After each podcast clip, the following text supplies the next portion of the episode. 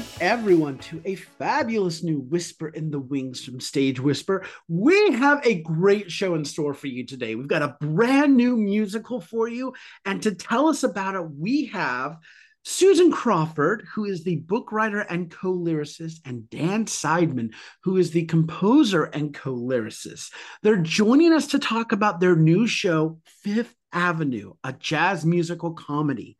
This show is playing Monday nights beginning tonight at, on the recording day, January 8th, through February 12th at 7 p.m. And this is all happening at Don't Tell Mama. You can get your tickets and more information by visiting don'ttellmamanyc.com. We are so excited to be sharing a brand new musical with you. And so, the best people to be able to do that is our guest. So, let's welcome them on. Susan, Dan, welcome to Whisper in the Wings from Stage Whisper. Thank you so much. Thank Great you. to be here. Yes, thank you. I am so excited to have you here because you are checking two of my favorite boxes jazz and musical. Done. Tickets sold for me. I'm there. I cannot wait to hear more about this great new show that you have that's opening tonight, January 8th. So, Susan, can I start with you and have you tell us a little bit about what Fifth Avenue is about? Well, our thumbnail description, which we're supposed to have the length of an elevator ride, it's about two businessmen who, longtime businessmen, who are chasing after their American dream, but keep getting caught up in other people's schemes. I love it. How- Elevator off. I love it though. That's such a it, it it's it sounds like one of those classic 19 like 30s films, you know what I mean? So that's perfect. Dan, I want to know where did you all get the idea for this show? Okay, so it's an original story. It grew out of my interest in jazz. I'm a jazz pianist and history. And it was inspired by a good friend of mine who wrote a book called The Rise and the Fall of the Jewish Gangster in America. His name is Albert Fried, I should say. I love that. Yeah, it's a really serious book. It was a it was a, a big a big thing. The Lower East Side was teeming with people, and people were trying to figure out how to make a living, and got caught up in all kinds of things even before Prohibition took over. yeah, I love that. Susan, how long have you two been working on this piece? Well, how long have we known each other? So we've known each other for a number of decades and got married several decades ago, and we were working on it back then. And then Dan went to graduate school, and then we had children, and then there was the pandemic, and so on. So during the pandemic, we pulled it out again and started reworking it, mostly the song lyrics, and then recording the songs. And it kind of took off from there, but it was written over the course of, I'd say, three years between Dan doing the music and then when I came on, it was about two years of doing the book and the lyrics together. And I did a lot of research for the book, which mostly about prohibition in New York City in the late 20s. So that's when it takes place. And in the course of it, I read about Arnold Rothstein by his this book his wife wrote about him and other gangsters, but then I hit on Owen Madden and the story clicked because Owen Madden was this mix of being a gangster and an entrepreneur. And so it's kind of loosely based on the work he did setting up nightclubs. And in fact, Don't Tell Mama, he probably participated in the it's the speakeasy that was there. And we've been told that Ruby Keeler danced there, but we're we, we're not sure of that. So we feel like we're in the right place at the right time. That is so amazing. I love the the mix of art and history in that moment. That's wonderful. Dan, as you guys are preparing tonight for opening night, what has it been like developing the show? It's been really quite wonderful. We, you know, we pulled it out of the trunk and we started working on the songs and uh, trying to work on the lyrics, which we did. And then we we went. We had had a recording from way back when, but we went into Dubway Studios, recorded the whole the whole show, and then we sent it around and got feedback from all kinds of people, and then we we worked on it again. So it's been you know it's been evolving. There's been a number of different iterations of it, and then we ended up doing a reading in June and got a lot of encouragement to to put it up. So we put it up.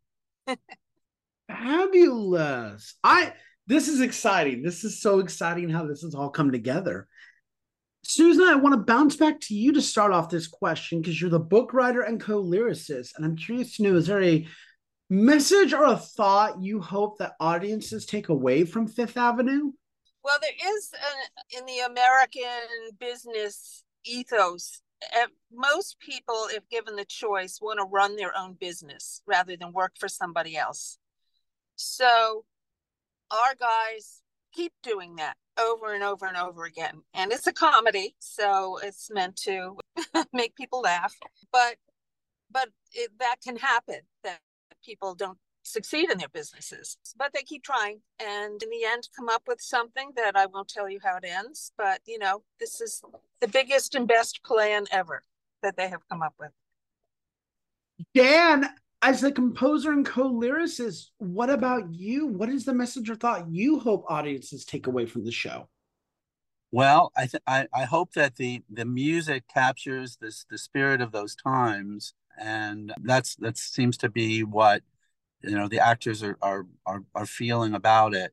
So I'm excited about that, and I think I think that comedy is a wonderful way to get your your message across without hitting people over the head and i've been very pleased with the way the the structure and the dialogue support the music. So i think i think we caught something. Love it. And now we've arrived at my final question for this first part which again i want to ask both of you starting with you dan which is who do you hope have access to this show? Well, of course, we want everyone to see it who wants to see it but we've been working with people in the in the in the theater world and some of them have been you know very supportive of us and very encouraging so we're hoping they will come and and see it and like it. Absolutely. Susan how about you? Who do you hope have access? Well similar thoughts. Anyone who wants to see it or feel like they would be amused by it and learn something from it which is what theater is supposed to be about educational and entertaining all at once. And you know, we're not sure. This is a limited run at Don't Tell Mama, and if, if it's selling well, we'll stay there for a while. And or if producers are interested, they'll move it to a bigger venue. So we're hoping they come too, not just the audience, but producers interested in in expanding the whole production. Not to make it huge, but to have it run.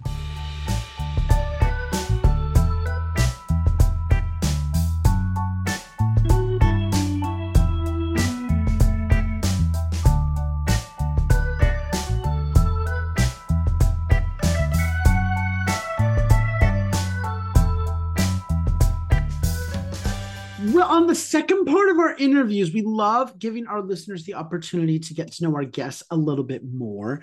And I want to start by asking the two of you what or who inspires you? What playwrights, composers, or shows have inspired you in the past, or just some of your favorites? And Dan, if I can start with you first on that, please. Okay, well, I, I, must say that my first experience with a Broadway show was when I went with my family to see Oliver, and I I was very mesmerized by the whole thing. And I went back to see the City Center Encores version in May, and I was really charmed by that too. So you know that's a something I've always loved. And we recently saw Arthur Miller's uh, Death of a Salesman, and it was a it was a great performance of a great play. So I, I was very, very impressed by, you know, that as well. Those are two fantastic, fantastic shows. And I'm so glad you got to see them. Wonderful productions. Susan, how about you? Well, my all time favorite musical is Three Penny Opera. And I had a walk on part when I was about 14 in our in the theater program we had in the town I grew up in. And just right from then, I just loved the show, loved the music. Didn't totally understand the politics at the time, but in as uh, you know, and then I would see other versions of it as I got older, and I loved the way it blended the story and the politics that it was handling. And I'd like to think that's what I'm doing in the work that I do also. That is fabulous. And another great show. Love it. now, as I keep mentioning, tonight's your opening night. You guys have been very busy getting ready for this, but I'm curious to know have you seen any great theater lately that you might be able to recommend to our listeners? To recommend, well, we've been so busy, we haven't actually been going that much. But as Dan mentioned, we saw Death of a Salesman, which isn't still running. We have seen the Neil Diamond musical. We've been working with uh, Ken Davenport in his theater maker studio. And so we were happy to see that and see it doing so well. Called a brilliant noise, a, a beautiful noise. A beautiful noise. Ah. so, so that's something that's running that we've seen that we can recommend. And I have to say, oh, we, one of the highlights of the past several years was going to see A Delicate Balance by Edward Albee with John Lithgow and Glenn Close. This was now several years ago, so you can't go see it anymore. But it was just one of those magical nights of perfect theater. And also, we got ourselves out of the house on a blizzard night, which I learned long ago if you live in New York City, go to the theater when there's a blizzard because all the out of towners stay home. And so they have tickets. and we did. And we were so pleased that that we instead of wanting to stay home being cozy, we we got out there and saw it. And I'll I'll just also mention since you know one of the questions that had been asked recently was you know what is one of the theater moments, a highlight theater moment. And for me, it was seeing Nicholas Hytner's production of Carousel. This was in the early 90s, and it was just extraordinary. It was a dark version of it. Instead of usually when Carousel's done, it's being done in community theaters and high schools and so on. And it has kind of a cotton candy feel to it. And this was not cotton candy. This was labor problems in New England at the time that the the show covers. It was it was amazing. Fantastic, fantastic productions listed there. Oh my gosh, I love those. I want to ask the two of you now, what is your favorite part about working in the theater? And Susan, if I can stick with you first on this. I love that it's a community activity, a communal activity that once a script is written, you're working with actors, a director, musical director, if it's a musical. You're working with a lot of people who bring it to life. And I love that aspect. And and they all have really important roles in bringing it to life. When when you're writing a, a play, it's more skeletal than say a novel or fiction. Um, so you have these other people coming in with their visions and their contributions to bring it to life, to fulfill the vision that the writer has. And I have to say, these actors are doing it 110% in our show. We just love the work they're doing. That is fabulous. Shout out to actors for that one. Yeah. and we have a wonderful director, Andrea Andreisakis, who's who's got lots of credits in New York theater. She she really got the script immediately, you know, got what it was about and how to handle it. And so we we're really appreciative of her for that. Wonderful. Dan, how about you? What is your favorite part about working in the theater? Well, I must say that I'm also in awe of good acting. And I've been really touched by the performances that the actors are giving us for, for this production. I think if, if they didn't exist, I don't think I could have dreamed them up. I, I think they're just so right for what they're doing. That is a truly wonderful answer. Well, we've now arrived at my favorite question to ask guests. And that, of course, is what is your favorite theater memory? And Susan, I know you've shared one already in, in the revival of Carousel from the 90s, but if I can prod and have another memory from you as well, that would be wonderful. Okay, well, I will give you the one that, you know, I had shared previously, which is whenever I smell Max Factor pancake makeup, I'm just instantly transported to the first summer I acted. And it's just, it's just brings on vivid memories of that whole time in my life getting started with acting. And I should just add, given what you were just saying about actors, that a lot of my sensibility in the playwriting has come out of the years I spent acting. I mean, it's you, you really learn about pacing and just everything that goes into writing a play. I would say the best place to learn how to do it is by acting in them. That is a wonderful memory. I don't think we've ever had someone mention like a smell taking them back, but you know we all have those. Like you just something hits you and you're immediately transported to that. For me, it's the Ben Nye. It's that white Ben Nye makeup that just smell, or that, or the Noxzema cold cream. High school, uh-huh. that's what they told us to always put on after the show. Every time right. I smell Noxzema cold cream, I'm immediately I'm eating guys and dolls, you know. I love that memory. Thank you so much for sharing that.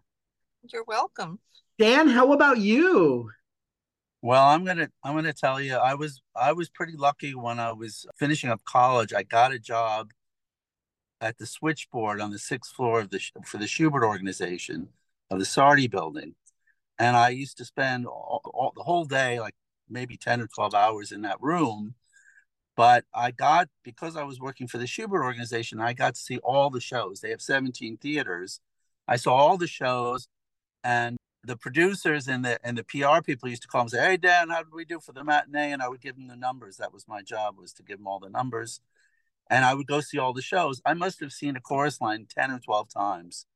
Okay. So, you know, I really got a feel for, you know, the ones that work and the ones that don't but it, it was great. I really, uh, so that's a special memory. In fact, I, I was working on this show initially when I was at that switchboard, and I made a, a tape of it and I gave it to one of the in-house producers there at the Shubert office.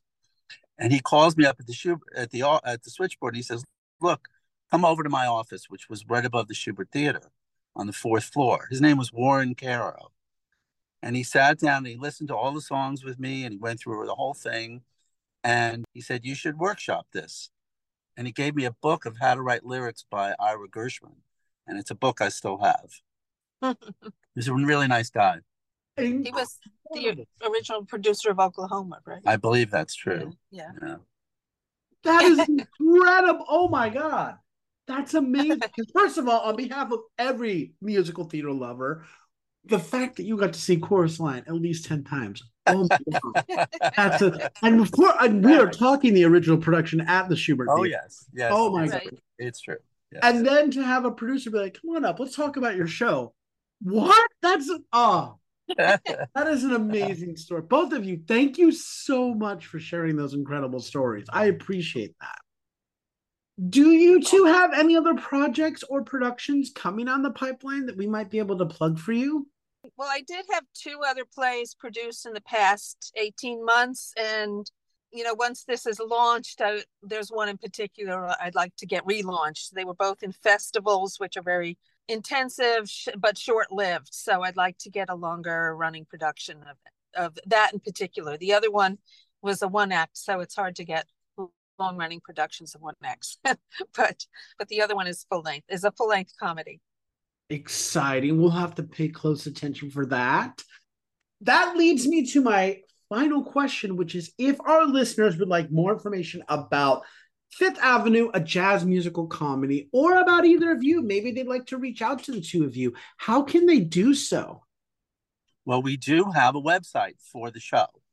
It's www.fifthavenuemusical.com and it has it has some selection of the music on there. It has a medley, and also there's a music section which has about six of the songs that we recorded at Dubway. Mm. So there's and there's stuff about the show, and we've also been asking people to submit prohibition stories. And we have a couple of really good ones on the on the site.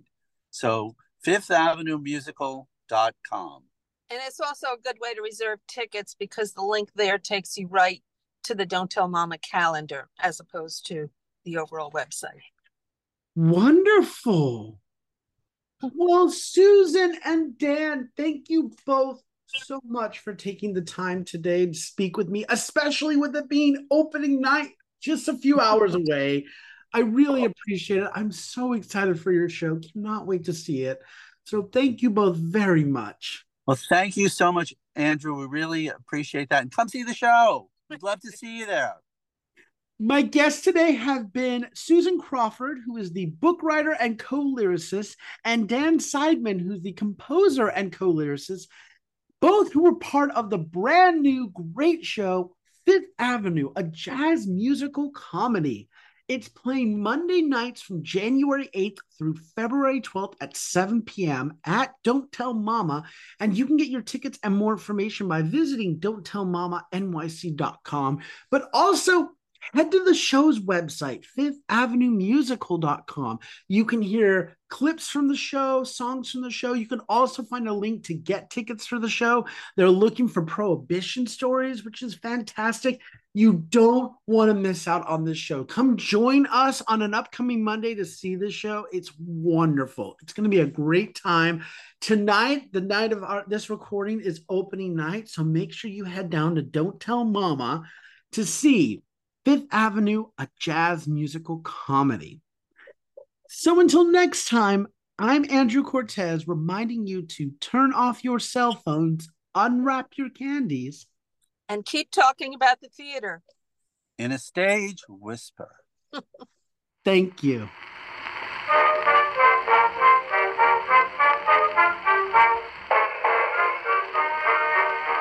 If you like what you hear, please leave a five star review, like, and subscribe. You can also find us on Facebook and Instagram at Stage Whisper Pod. And feel free to reach out to us with your comments and personal stories at stagewhisperpod at gmail.com. And be sure to check out our website for all things Stage Whisper and theater. You'll be able to find merchandise, tours, tickets, and more. Simply visit stagewhisperpod.com. Our theme song is Maniac by Jazzar. Other music on this episode provided by Jazzar and Billy Murray. You can also become a patron of our show by logging on to patreon.com slash stagewhisperpod. There you will find all the information about our backstage pass as well as our tip jar. Thank you so much for your generosity. We could not do this show without you.